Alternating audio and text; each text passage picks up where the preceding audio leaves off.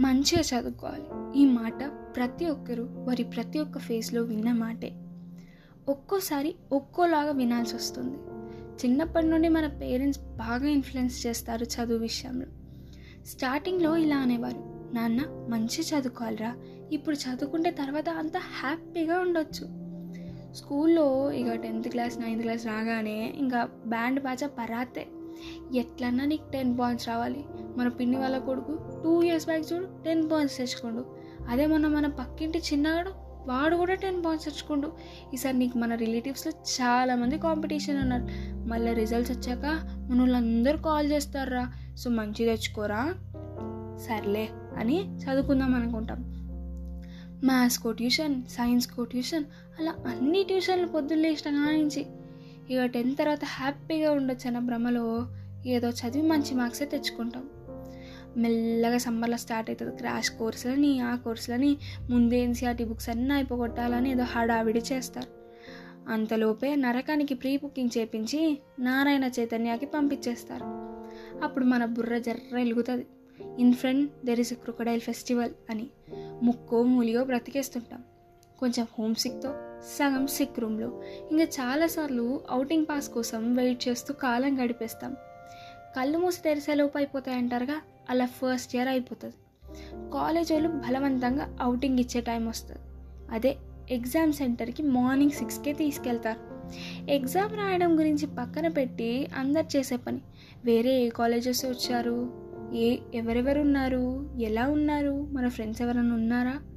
Opposite జెండర్లో క్రష్లు వెతుక్కోవడం. ఇంకా రిటర్న్ హాస్టల్కి వెళ్ళేటప్పుడు ఉంటుంది చూడు సీన్ అద్దరుసు. రోడ్ మొత్తం పేపర్స్తో నింపేయడం గర్ల్స్ బస్ వస్తే బాయ్స్ బస్ వాళ్ళు ఉరలడం. గర్ల్స్కి ఏం తక్కువ? వాళ్ళు కూడా అరుస్తారులేండి. Last of exam scenes Dairy Milk తేవడం దాచి దాచి ఇవ్వడం. పాపం లాస్ట్కి డైరీ మిల్క్ బొక్క తప్ప ఏముండదు అక్కడ. ఇక నీట్ చేయి ప్రెషర్ పెరిగిపోతుంది. ఎంత ప్రెషర్ పెరిగినా పీకేది ఏం లేదు. ఎట్లాగూ చదవం మళ్ళీ ఆ టైంలో ఇంకో మాట పేరెంట్స్ నుండి.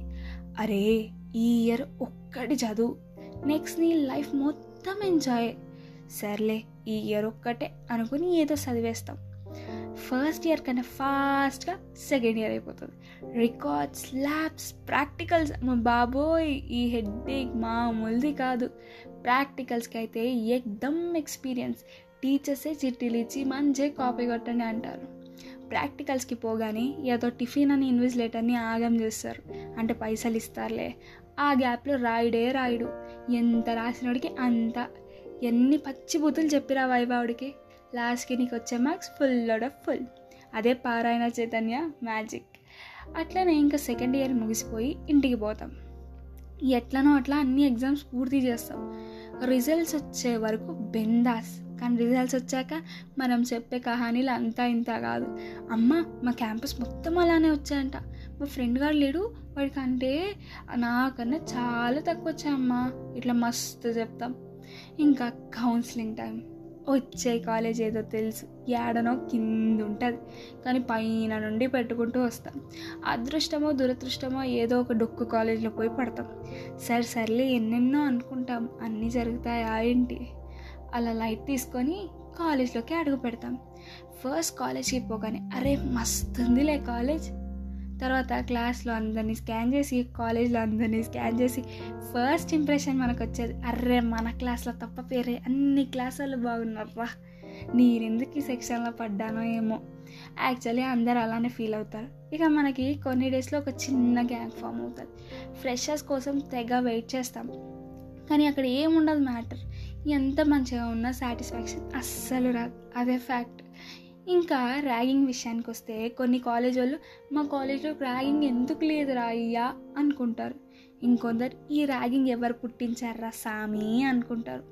కానీ ఒక స్టేజ్ వరకు ర్యాగింగ్ ఇస్ ఫన్ అండి. మెల్లమెల్లగా చదువుదాం అని స్టార్ట్ చేస్తే ఆ చదివే టైం కల్లా ఫోర్త్ ఇయర్ వచ్చేస్తుంది. అప్పటి వరకు మన నాలెడ్జ్ సున్నా. కానీ మన శాలరీకి మాత్రం ఎక్కువ సున్నాలు ఉండాలి అన్నది మన కోరిక. మన లైఫ్ మొత్తం సున్నాల చుట్టే తిరుగుతుంది. ఎందుకంటే మన దృష్టిలో మనం ఒక పెద్ద సున్నా. మన ఏజ్ ఎలా ప్రతి ఇయర్ పెరుగుతుందో కొందరికి బ్యాక్లాగ్స్ అలా పెరుగుతూ వస్తాయి. మెయిన్ బ్యాక్లాగ్ అందరికి the most hatest subject M one ఆ బ్యాక్లాగ్స్ పూర్తి చేసేలోపు మన క్లాస్ వాళ్ళకి పెళ్ళిళ్ళు అయిపోయినా అవ్వక్కవలసిన పని లేదు. అన్నీ ఉంటాయి కొందరికి. ఇంకా అమీర్పేట్ సెంటర్లు తిరిగి ఆ కోర్సు ఈ కోర్సు చేసి చదివిన దానికి సంబంధం లేకుండా జాబ్ చేస్తున్నారు. ఇక సాటిస్ఫాక్షన్ లేకుండా నాలెడ్జ్ లేకుండా ఏదో జాబ్ చేస్తూ అలా బతికేస్తారు. ఆ జాబ్స్ కూడా కొందరికే వస్తాయి. మిగిలిన వాళ్ళల్లో కొంతమంది hey guys welcome back to my YouTube channel అంటారు. ఇంకొందరు నాన్న కొన్ని పైసలు ఇవ్వవా బిజినెస్ పెడతాం. ఇంకొందరు గవర్నమెంట్ జాబ్స్కి ట్రై చేస్తున్నాం. ఈ ఫేస్లో అందరికీ చిరాకు తెప్పించే మాటలు. ఏం చేస్తున్నావు బాబు? జాబ్ వచ్చిందా? మా ఓడి కంపెనీలో నీకు ఇప్పేయమంటావా ఏంటి? మా ఓడి యూఎస్ పోయిండు. నువ్వు కూడా పోకపోయినావు? మీ ఇన్వెల్ లోపల మనం అనుకునే డైలాగ్. ఎందుకు అడిగిపోయి బాత్రూంలు పెట్రోల్ బంక్ల దగ్గర ఉండనీకా? ఇలా ప్రతి ఒక్కరి లైఫ్లో చాలా ఉంటాయి అనుకుంటా అండ్ మీరు తప్పకుండా రిలేట్ అయ్యారనుకుంటా. నెక్స్ట్ ఎపిసోడ్లో ఇంకో కొత్త టాపిక్తో వస్తా. Until then stay safe bye bye